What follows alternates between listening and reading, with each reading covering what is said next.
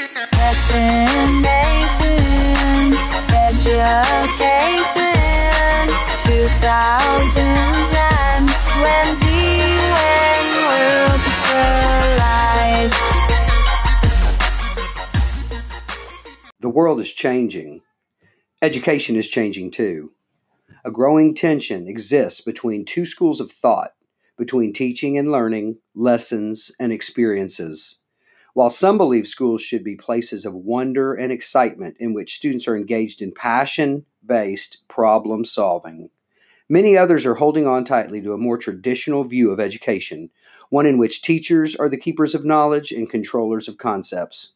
And then there are those who believe we can do both, that we can both honor the lessons learned and paths paved by the generational teachings that came before, while also forging ahead into educational destinations unknown. We are from this group of divergent thinkers, and this is our story. Welcome to Destination Education When Worlds Collide.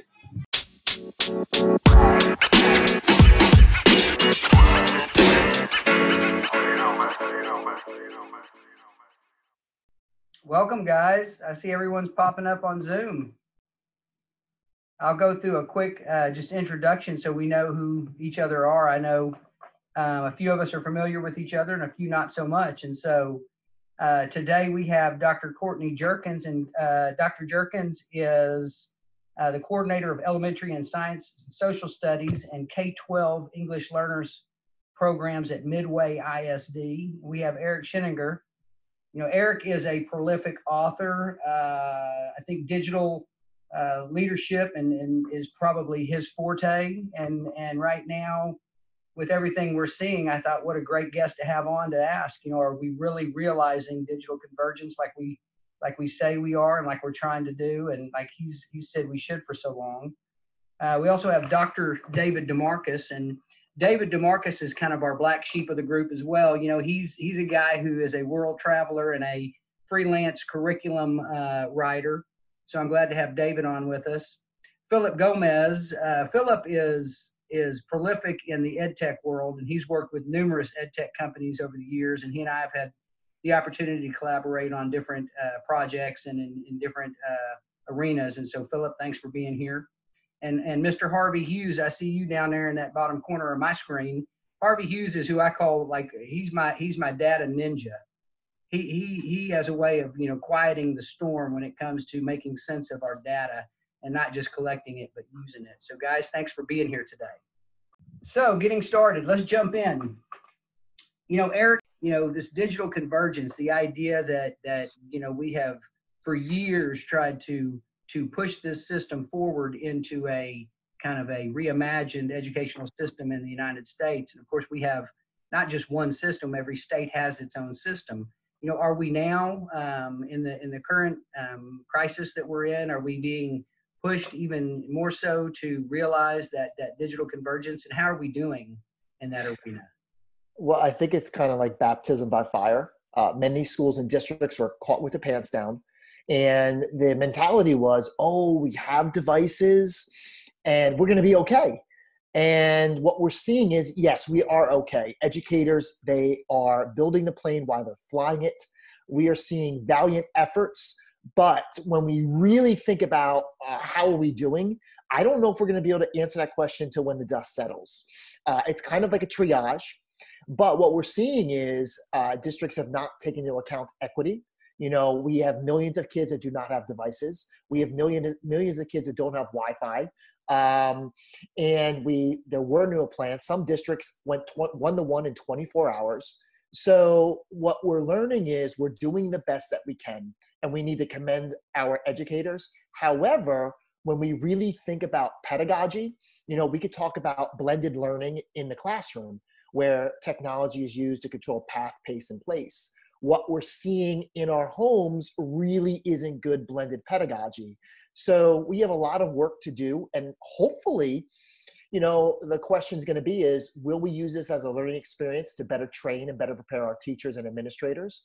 Or will we go back to that's the way we've always done it and that's one of my fears yeah ha- habits can be hard to break you know and i know a lot of times we are those we're creatures of of habits and we tend to have habitual behavior that drives our daily actions and you know, now more than ever, I do see we have um, educators, you know, around Texas. You know, I, I have a firsthand knowledge of, but really our nation, I, I would assume the world, that are really stepping up and meeting the needs of, of students, you know, in these these unusual circumstances. And so, I, I love that you said, you know, this is really the test. This is for us to see what are we going to learn from this, so that moving forward we can ensure that if and when we are faced with another type of situation and we need to quickly flip the script on how we are providing you know equitable educational opportunities to students you know in these different settings that we're able to do so so i love that david uh, dr demarcus i'd love for you to jump in. I know you uh, you know recently in a, in, a, in, a, in a message i read from you you alluded to the the fact that you know the industrialization and this idea that we continue to proliferate this type of an educational model in, in our country despite the fact that we all know that that you know the world has changed and that that we you know we're trying to play catch up now. I mean what would you add to that yeah so I, I, started doing some research and i'm trying to figure out where where this shift started and what I, the research that i'm doing a lot of the rhetoric that we're using today uh, unfortunately has been used since like the 1960s and 1970s which is scary to me uh, in this moment because even then, uh, in the book that I'm reading, Future Shock, they're talking about uh, automation. They're talking talking about the shift to technology. They're talking about how relationships are transient and impermanent. And to me, that's like everything that's going on right now uh, in our educational world. But yet, you know, over uh, 50 years, uh, it has not changed. And, and, my biggest fear, I also said this on a thread, is that the thing that we're going to get out of this uh, moment is Zoom. If we only get Zoom out of this moment, if schools only focus on video conferencing, then we have severely, uh, I think, failed in this moment, right? Because to me, what education should be is not only students using the tech, but students creating the tech. That's good education to me. So, you know, I, I have this mix of hope and fear uh, in this moment, but things have not uh, have not really moved and I'm hoping this moves the needle, but I'm also fearful that we'll just focus on the Zoom. Can I weigh in on that also? Go ahead, Courtney. You jump in. Because um, I, I definitely agree. And one thing that I've noticed is, as you mentioned, Eric, building the plane while we're flying it, this has not been a seamless transition. And from the district level, just having meetings upon meetings with new questions that keep coming up. Oh, well, we didn't think about this. Got to meet again. And tweak this and put out this new policy and all that. Um, what we what I hope that we learn from this moment is that we do need to be responsive and, and not just responsive but proactive. And I think we're going to have some districts that do that. And I think we're going to have other districts that go back to that this is the way we've always done it mentality. But I do think that this is going to be a launch pad for that small segment of us who've been saying, we've got to get more into technology we've got to get more into technology and that we can use that to do things like create a playbook of things that you do when you have a crisis that you need to convert over to technology um, i was reading yesterday an article about taiwan actually and their response to the pandemic and they've had a really good response because they had a 124 point playbook of if this happens do this if that happens do this and they went straight down their list and they have a very low number of cases. We need something like that in education, you know. So if this happens and we need to convert to technology, we've got this, this, this, this, and this ready. Here are the steps, put them in place, and go. You know, so I think that we will have some districts that that go that way, and again, others that don't. But hopefully, it'll be a spring pad for something. Philip and Harvey, like I want y'all to jump in here, kind of from that ed tech perspective. You know, what do you see going on? You know, Courtney mentioned having you know, kind of a step by step, you know, how do we quickly convert to this this digital uh, version of what we try to realize in the classroom daily. Um, so, what are you guys seeing around around the country right now in the work you're doing, and what are some of the, the, the successes and some of the barriers being faced? Well, I'll jump in here since I, my mic's unmuted before Phillips. Uh, so I agree with everything that's been said so far. You know, um, uh, you know me, John. What we typically do is go in and try to organize chaos around things over the, you know, and try to try to make it sustainable with a kind of a platform play of if it's good now, you know, um, can we can we fix it, but we'll see will it be uh, sustainable over time? And so we have been working heavily over the last few years with equity in uh, discipline, disproportionality, and discrimination.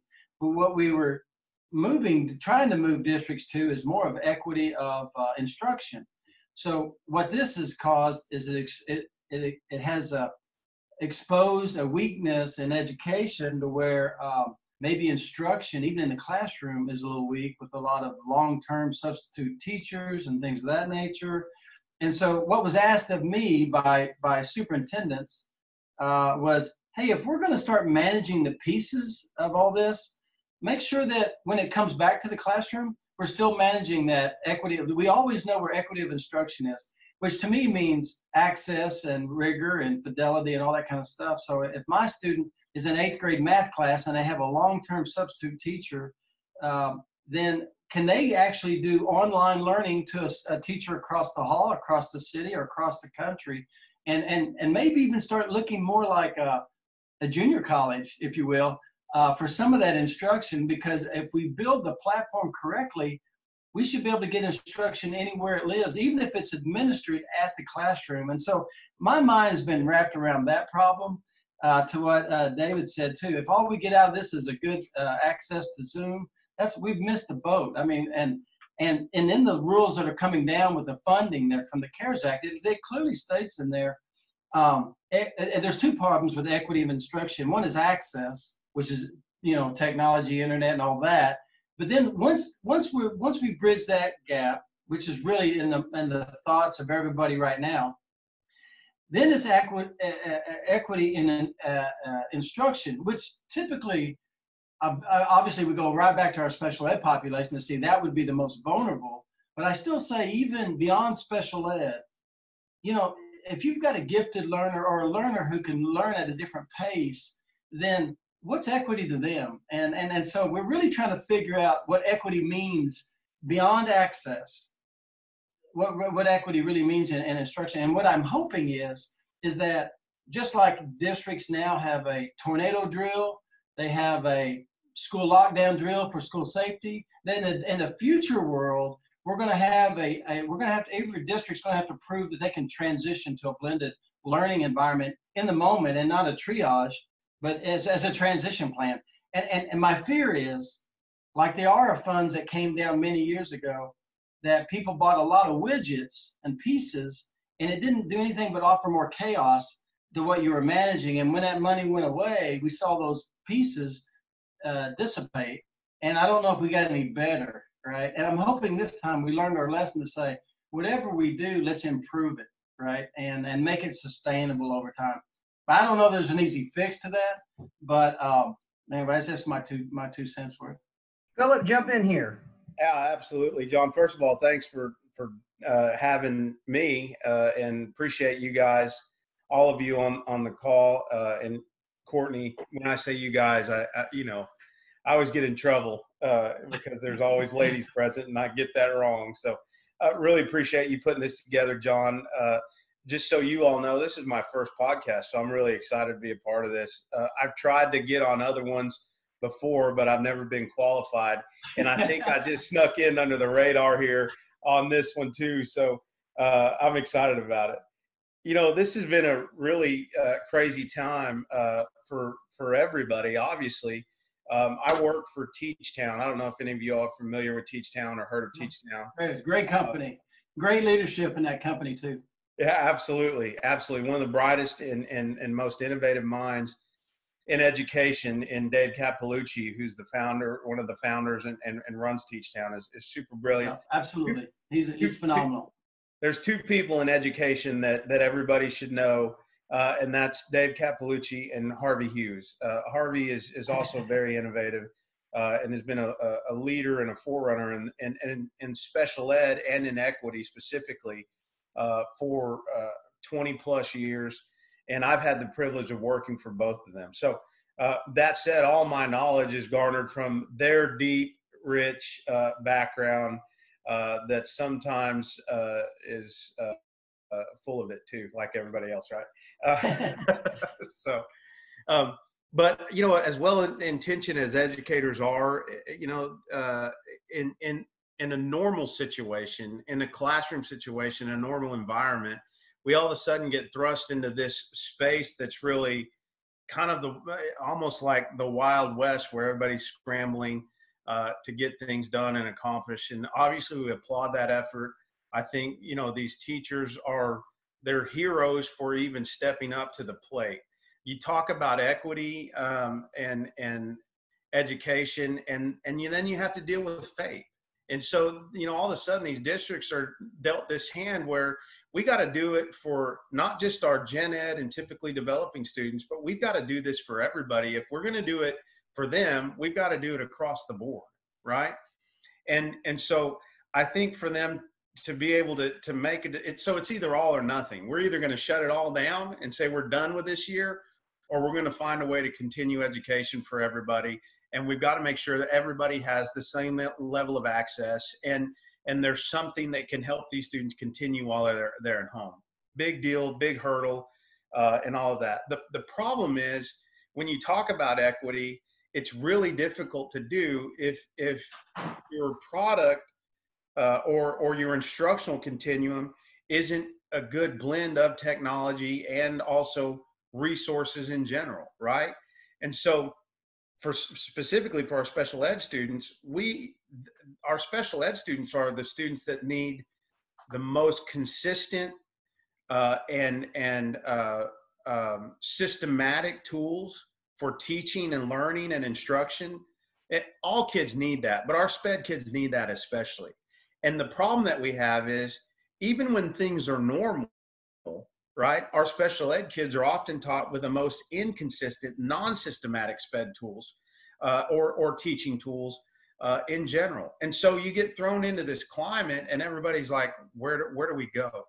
And so one of the things that I really like about what we do at Teachtown is that we have a, a good sort of blended approach to instruction in general, which incorporates a lot of technology already.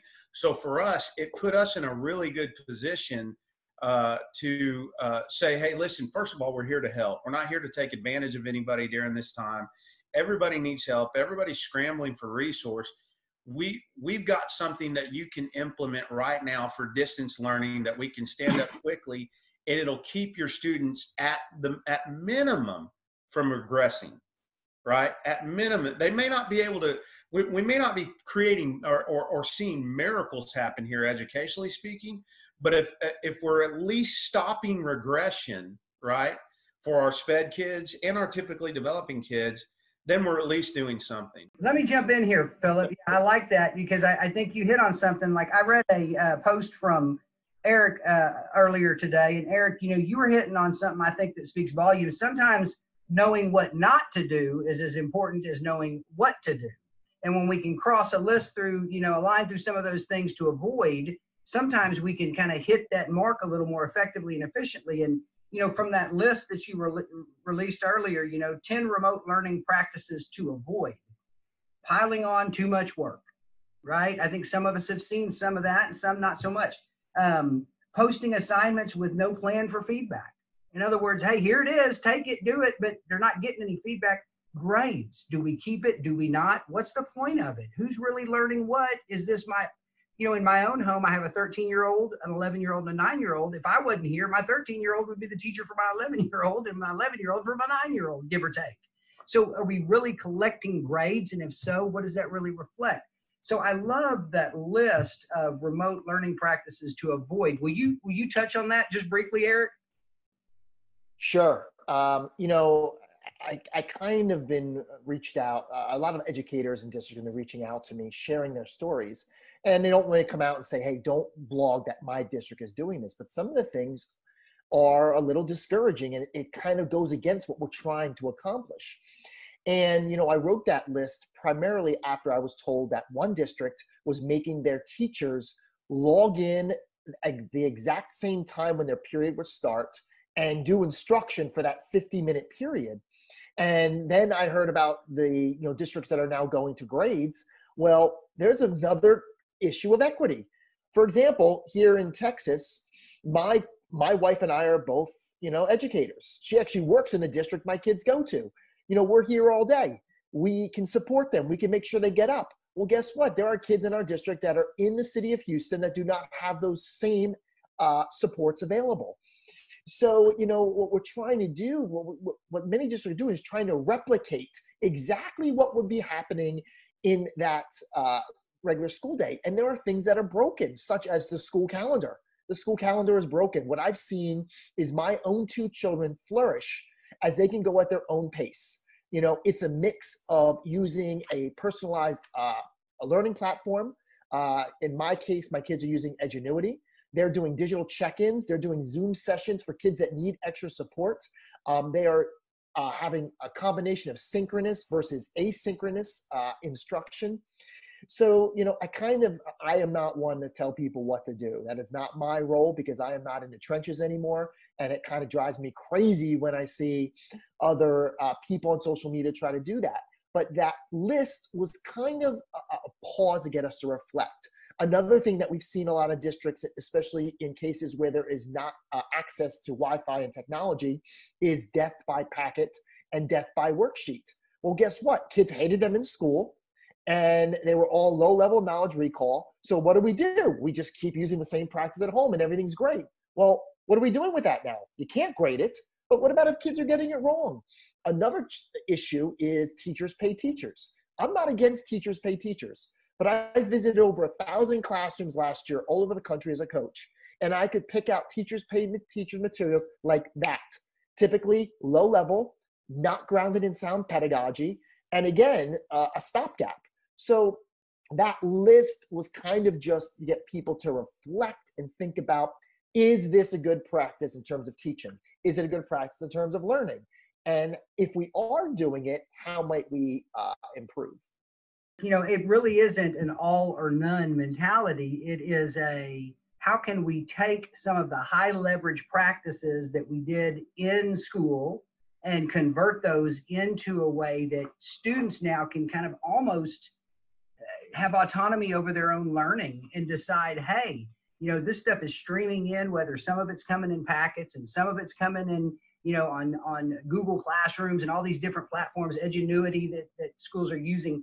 But you know, more I've seen it here in my own family. And once again, my kids are blessed. I'm an educator, so I get to be home with them. But they really they get up, they get on, they start and they look forward to their assignments and learning. And but what I've noticed is too much of any one thing gets them down.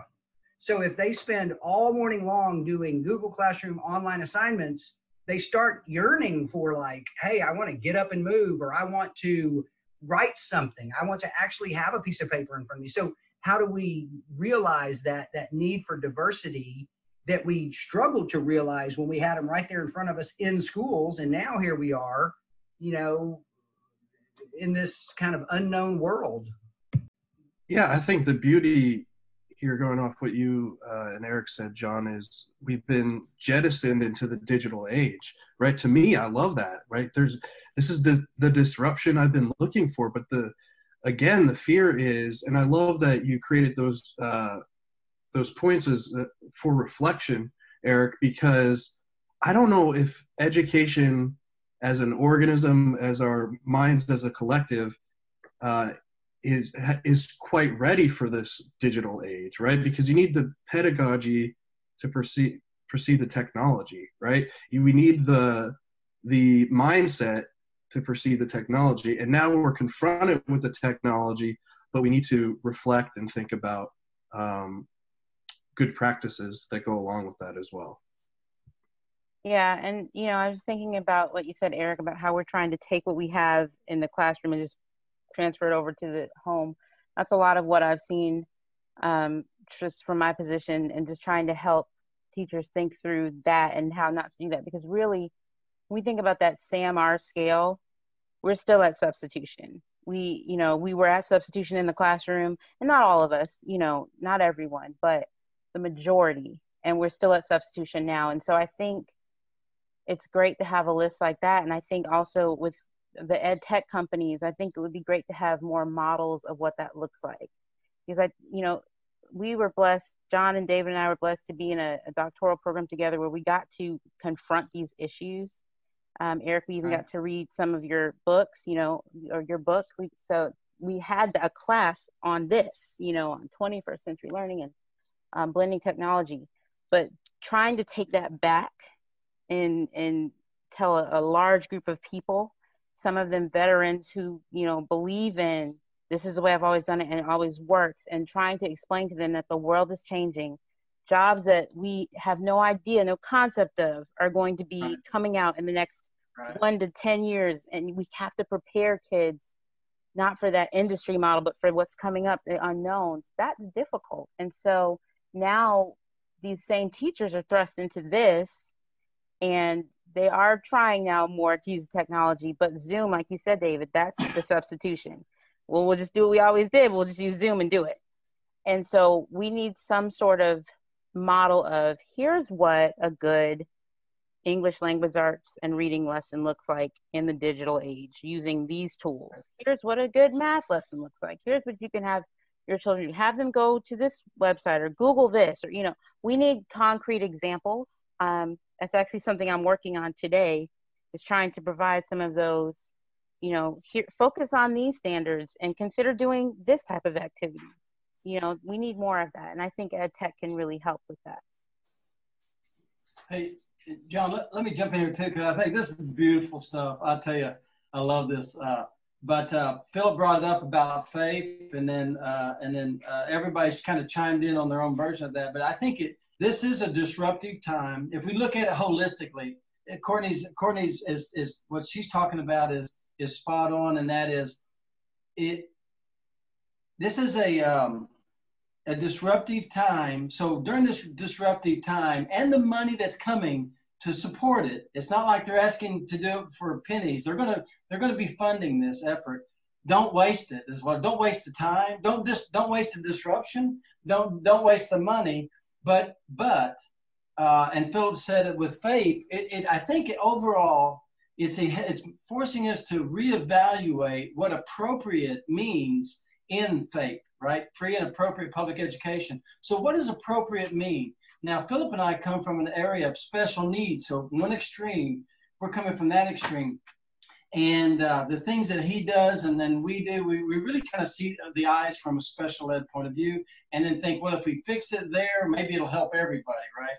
Um, but um, so the whole idea is if we reevaluate, if we're forced uh, because of the exposure, because of the, uh, the, the requirements that we're going to have to have a blended learning environment, then it all goes back to equity to FAPE or equity to appropriate. And so, you know, back uh, 10 years ago, they were talking about everyone needs an IEP. Well, that kind of belittles what an IEP with the world of special ed really, really does because they do a deep dive and it's one on one. But it should be the argument, and I read an article just the other day and um, and it was talking about IEP, differential differentiated learning, or uh, personalized learning. What's the right one? And the answer is all right. It it's got to get back to no matter what we try to coin it, and I think some of the content vendors screw up the conversation sometimes because what should we teach by textbook or t- should we teach by online instruction? To some degree, that's not the root of the problem go back to the root of the problem is is that we need to be set up in an environment where every student learns at own pace. So let's solve that problem and layer in the vendors that bring in content later. How many times can you really Yeah. teach? I know I'm oversimplifying this. How many No, ways can you teach one Harvey. plus one equals two? So, anyway, that's just from a, that's from a, a lay person's point of view. I'm not an educator, but I am a systems guy, and and I think we need to get to the root of the problem. And what David just said is that the root of the problem now can be addressed, right? Let's so let's go to this. Go look at the root of the problem. so given what given what we know as as educators and as ed tech specialists and authors and you know given what we know you know is are the conditions do we have the conditions in place right now to realize this digital convergence really for you know for once moving forward? Will we be able to leverage the the ideas and the information and the you know the struggles from this time period to move forward? You know i i, I wonder so often you know it, you know are the current leaders in our current educational system are they in a place to drive and to really own this change? You know, does this have to come from my 13 year old daughter? You know, should I be asking her, hey, Mia, you know, what's working? What's not working? By the way, I do, but I think maybe I'm weird in that I do because I think a lot of people, but, you know, our, our students, should they be having a voice in this and telling us, hey, you know, y'all think you're solving problems here, but maybe you're creating problems in some instances. I know I'm kind of rambling there, but um, you know, are the conditions are the conditions right? Do we have the pieces we need in place to to realize what we're trying to achieve here? As I'm reaching to mute my mic, I'm gonna say, if we don't do it now, when will we do it? Because we never would imagine that the whole universe down for a month or two or three. We do, but this, if we don't do it now, we never will do it.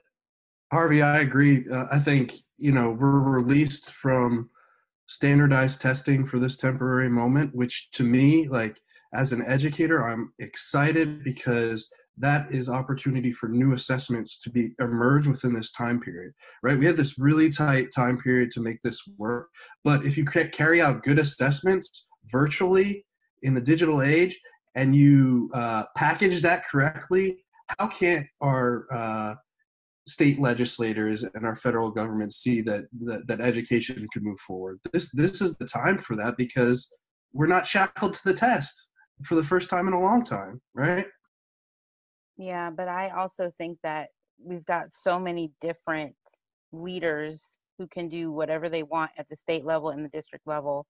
We won't have necessarily a centralized push for this because that's what we need. We need it to come from some overarching here's what we're going to do now. We're going to, you know, respond. We're going to be ready for the next time.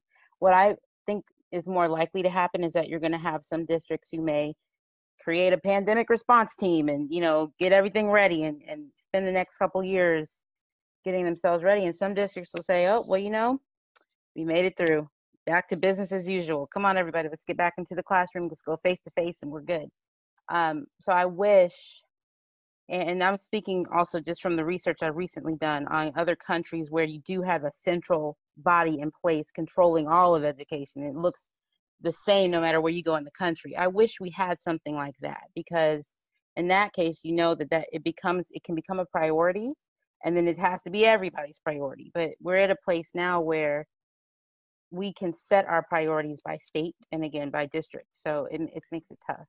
Well, and I, I think you're speaking to some things, Eric. I see you want to jump in. I want you to, but I think Courtney, in some ways, you're touching on some things there that some would argue that's our strength is that we have local control and that we can take those policies sometimes imperfect im- imperfect in in how they're presented to us and we can turn them into something positive for our kids and then the other side of that is in some of the states that don't have quite the local control we have here in Texas with ISDs you know you have maybe a little bit more of a consistency and follow through and implementation efforts i mean that's not always the case but i know in some instances that may be an argument to make eric jump in here well, in many cases, local control has been the enemy of growth and innovation. And being from that, I'm originally from New Jersey. Um, we love our local control in the Northeast. And what's resulted is high achievement scores. You have the least innovative schools and districts in the Northeast because of achievement. But you know what? I think what we have to do, and this comes back to the original question, John, about leadership is you know if, if our leaders don't get it it's not going to happen and you know when we talked like courtney was talking before about samar and some teachers we all have isolated pockets of excellence but when we think about scalability the lesson that we have to learn is you know what what is learning? Is what we've been doing in our schools learning? No it's mostly about compliance conformity um, doing well on a test meeting the needs of our parents uh, getting up property values uh, attracting you know teachers and administrators. It hasn't really been about learning. You know i've seen learning where you know my kids have been put in a box. They've had to go you know all kids doing the same thing the same way at the same time that is the number one comment when i coach in schools that i give to principals and teachers is is this you know if you're having all the kids do the same thing same time you're definitely not meeting their needs you're not differentiating you're not personalizing you know what we see now with this sort of dabbling into remote learning is we've started to see place. Kids are learning at home. My daughter learns in her bed. Um, then she'll go learn in her chair. You know, my son, he'll go outside. So we're seeing place, we're, we're seeing pace, but what we're not seeing is path. And here's one thing we have to learn with this remote learning, most kids are bored. My kids are bored. They're going through the motions, they're doing it. And, and again, I'm not blaming the, the district, I'm not blaming the teachers, but my kids are bored. They're going through the motions, but they're doing it at their own pace uh, and they're able to be comfortable doing it. What we really have to think about as leaders of districts and schools is how we re envision our professional learning. No more professional development. That's part of the problem. One and done, drive by, you know, the fluffy keynotes. And by the way, I give my fair share of fluffy keynotes. And if that's what people want to pay me to do, so be it. It's got to be job embedded. It's got to be ongoing. It's got to be feedback driven, and it has to reflect the same conditions that we're seeing right now. How many how, how many schools you know really have their teachers and administrators go through a personalized or blended learning experience during a PD day? None. So when we think about remote learning, you know we can do it now. We can replicate those conditions. But if again, if we don't learn those lessons that are right smacking us in the face right now, we'll revert to the way we've always done it. Yeah, let me jump in here real quick, and I'm going to open it up again. You know, I, Eric, I think you're spot on with the uh, the comment about professional development is dead. You know, something I'd kind of happened upon, and it probably was in reading one of your books and one of Yao Yao's books, and you know, just some of the the prolific writers out there that are pushing the envelope in education right now and saying, "Hey, kids need to have a voice. They, we need to have choice. We need to have faith and uh, uh, you know, a path and, and pace and all these things that we need to be cognizant of.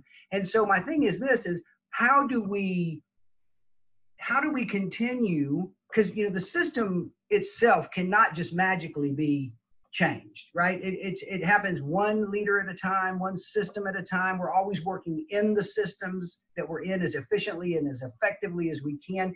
But but we're also hopefully as leaders in education working on the system to transform the system. You know, what are some steps? Like what can educators be doing right now? What can ed tech companies be doing? What can you know authors be doing? What can politicians be doing to to move this system forward right now to leverage this terrible crisis that we're, we're many have loved ones who are dying. We're dealing with with with you know lives lost now, not you know equity of educational opportunity, and yet we're still trying to make sense of it because we do have a responsibility to our children right now to ensure that learning continues.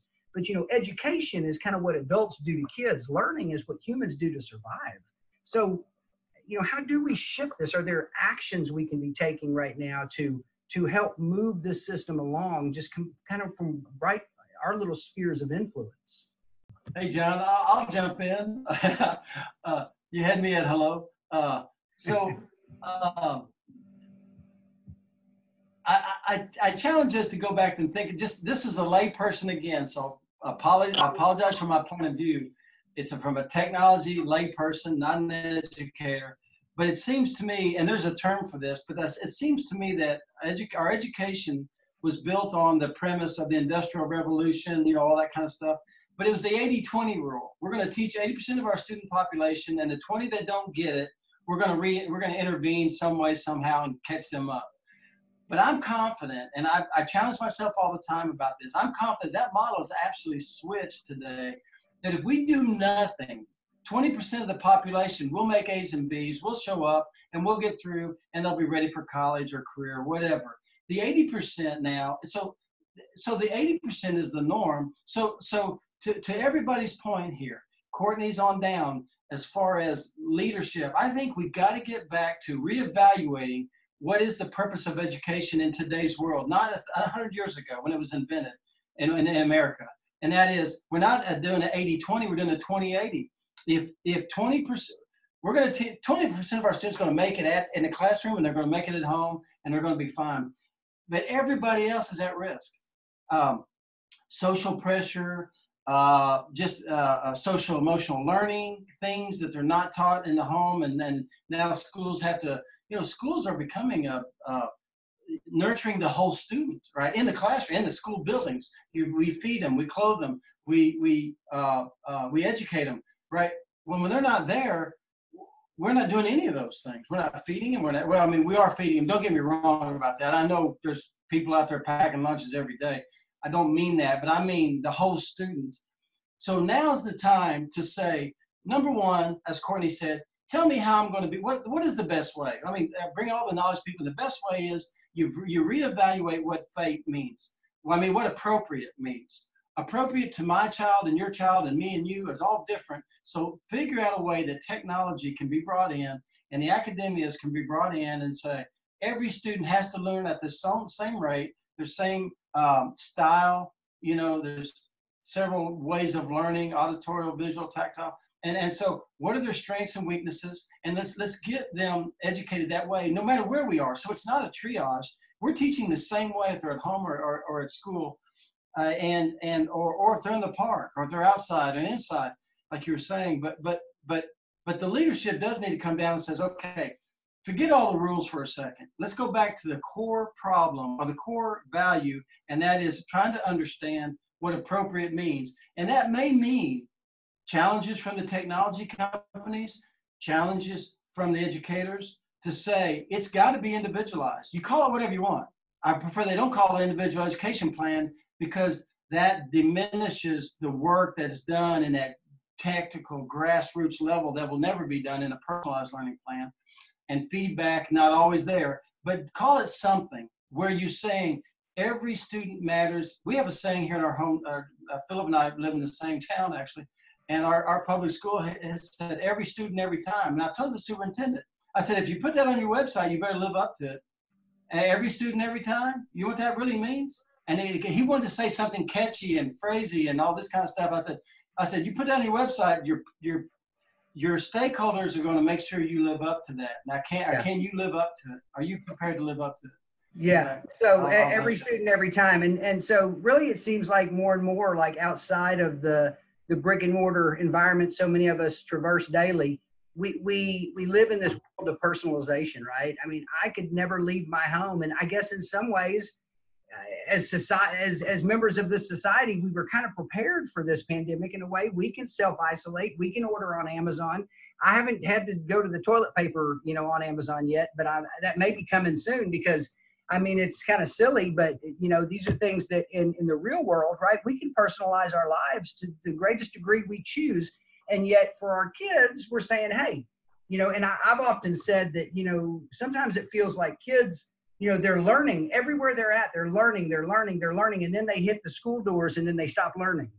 And then they go into school and they go through these rote motions and they some of them can play the game of school well and they get the degree and the grade and that kind of stuff. But then they leave and then they go back to being engaged in learning again on devices, creating things, you know, you know, and, and so how do we, so that's my question is, you know, is, there a way to kind of flip that to where kids, you know, you know, are coming to school excited to be at school because of the level of engagement, the level of creativity, the things they're exposed to on a daily basis. Well, John, it goes back to what you said originally about you know speaking with your own children. I think it comes not to sound cheesy but it comes down to are we listening right? Are we listening to the students first right? Uh, are we listening to the economy the economic changes that we're seeing in society? Are we listening to the digital changes. I think sometimes we get caught and like myself included we put you know put our earmuffs on and we're not understanding what changes are occurring what students need because we're just not got not getting to the root and listening uh, and and seeing that these changes have occurred for decades right? Why haven't we changed it within these decades? This is not new right? Stu- but we're not listening to students and we're not listening to our communities and the economy well, guys, we're, we're, Philip, I see you want to jump in. I'm going to let you real quick. We're getting close on time here. So I wanted to give everybody a chance to kind of go around and just add one last comment, one last, you know, thought, if it's just a word, just something that is reflective of where we are and where we're headed.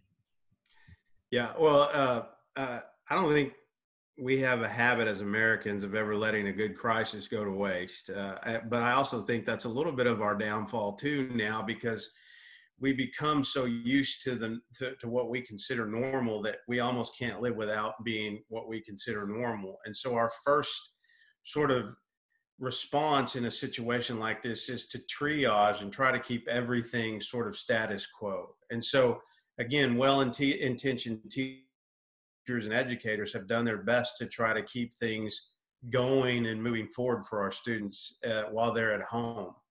Everybody's working through spring breaks, and you know a lot of people did that in Texas and all that to try to come back with a plan to get to somebody else's points packets to people, or you know s- some sort of scratch t- together plan to keep things normal. I think you know the magic here is if we don't have to be so American that we can't slow down, wait, observe, and find the right way to leverage the technology and leverage all the smart people. Like, you know, I'm sitting here with, with a bunch of people that are way smarter than me, right?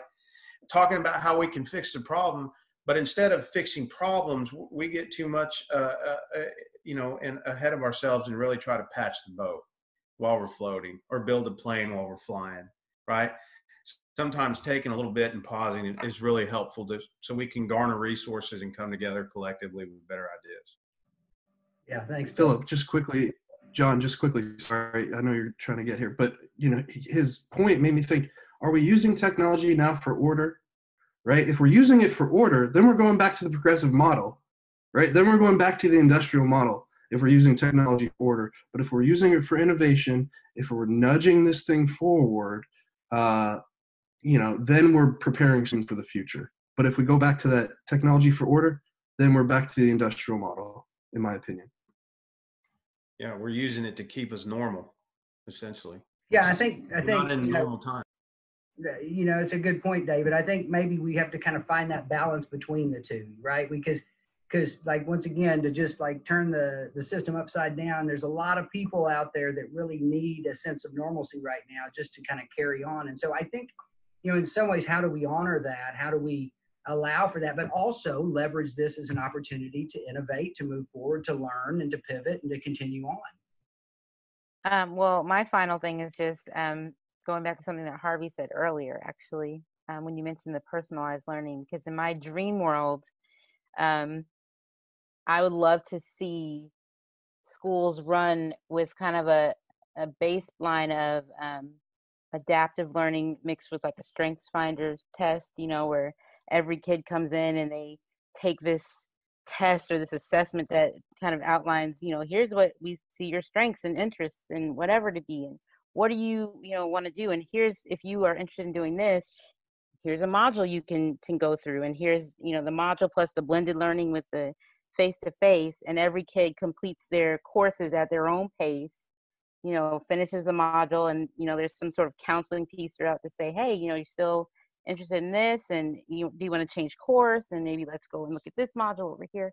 So um i would love it if we could somehow blend that. I know we've got the adaptive learning piece already with technology with programs like i mean istation comes to mind where you know you take, go and take that assessment or even lexia take that assessment and it puts you where you're supposed to be in the program and then you you know take your lessons and build up and and improve as you go. Um, so we already got that adaptive model and we've already got things like strength finders tests out there that you know are supposed to to find out what your best abilities and strengths are so i would love to see a way to blend that for children to make them in my opinion what the goal of learning is productive citizens of society able to utilize what they're best at to help the world Hey, John, let, let me say one, one final thing too, and then I'll hush up. And you know me, I mean, I'm, I can't talk as much as you, but I run a, a a a uh, closed second.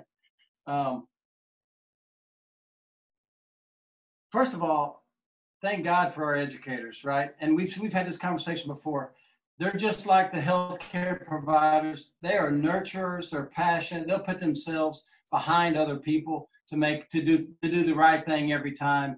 And, and that's, you know, I, you know, God bless them. And uh, I don't know every, everybody's role on the panel here today, but I know Philip and I, we're not educators. And the only way we can help is to bring technology to education. I mean, we could have done a lot of industries, but we're passionate about education and at-risk kids specifically. But um, someone keeps telling me the other day, I, I wrote this down, I keep thinking about it, but we don't teach subjects, we teach students. And I go back to this uh, personalized learning. I'm gonna call it that for the lack of calling it something else, but uh, but there's no sense of normal anymore. If anything was exposed, there is no normal. Yes, during the transit, then the triage, we wanted a sense of normal. So kids, the social emotional pressure of students being taught from home, that there's a sense of normal till we figure this out.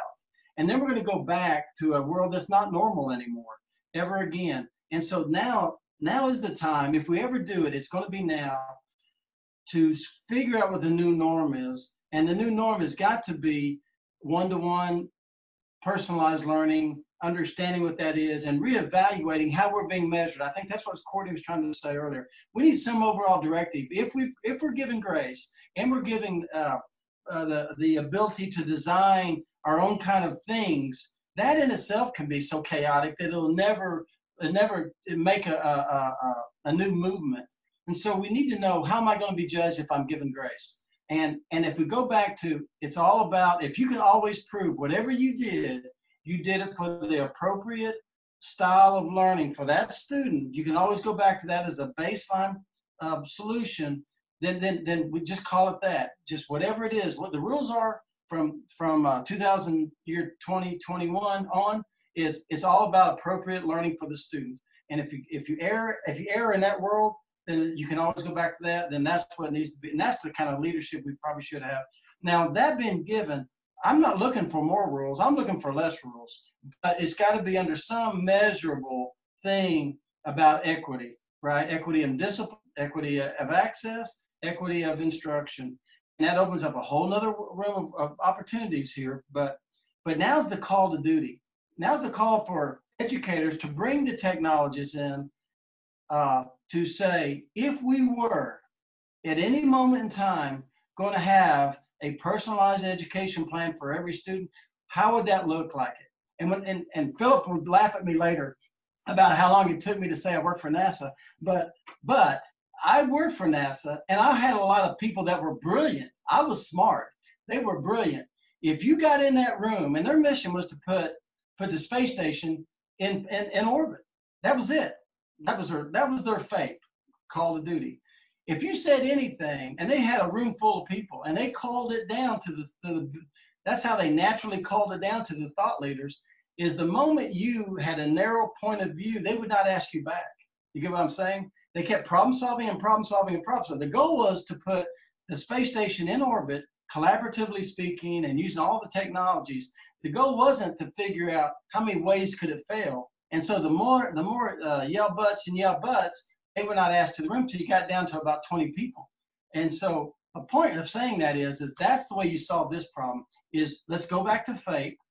And that, and that really is odd that I even having to say that because it's so interpretive now of what that really means based on what kind of program you think your school's doing and this, that, and the other. But I guarantee you, most of those models are built on the 80-20, not the 20-80.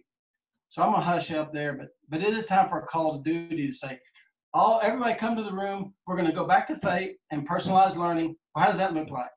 And the first one that says we can't do it, but we're gonna ask you to step out and we're gonna keep going. Yeah, my final thought is just you know we have to remember what makes us education special.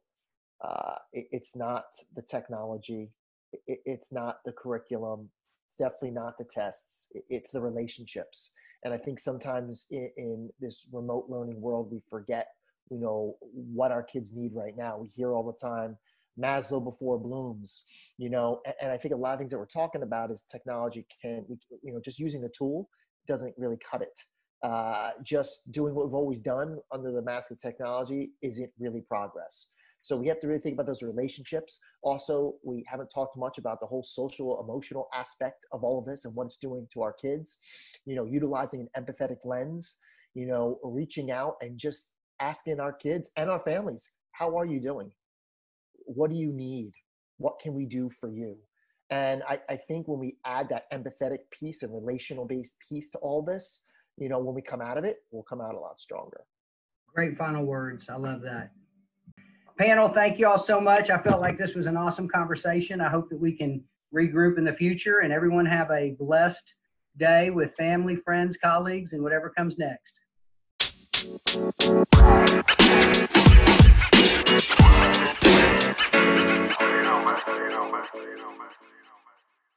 If you want to continue this journey with us, be sure to hit us up on our Destination Education Twitter page at A Chaotic Mess R12. And tune in to our next Out of This World episode when we continue to blur the lines between GT and special education on Destination Education When Worlds Collide. And always remember that courage creates culture and kindness keeps us connected. Destination Education 2020 when worlds collide.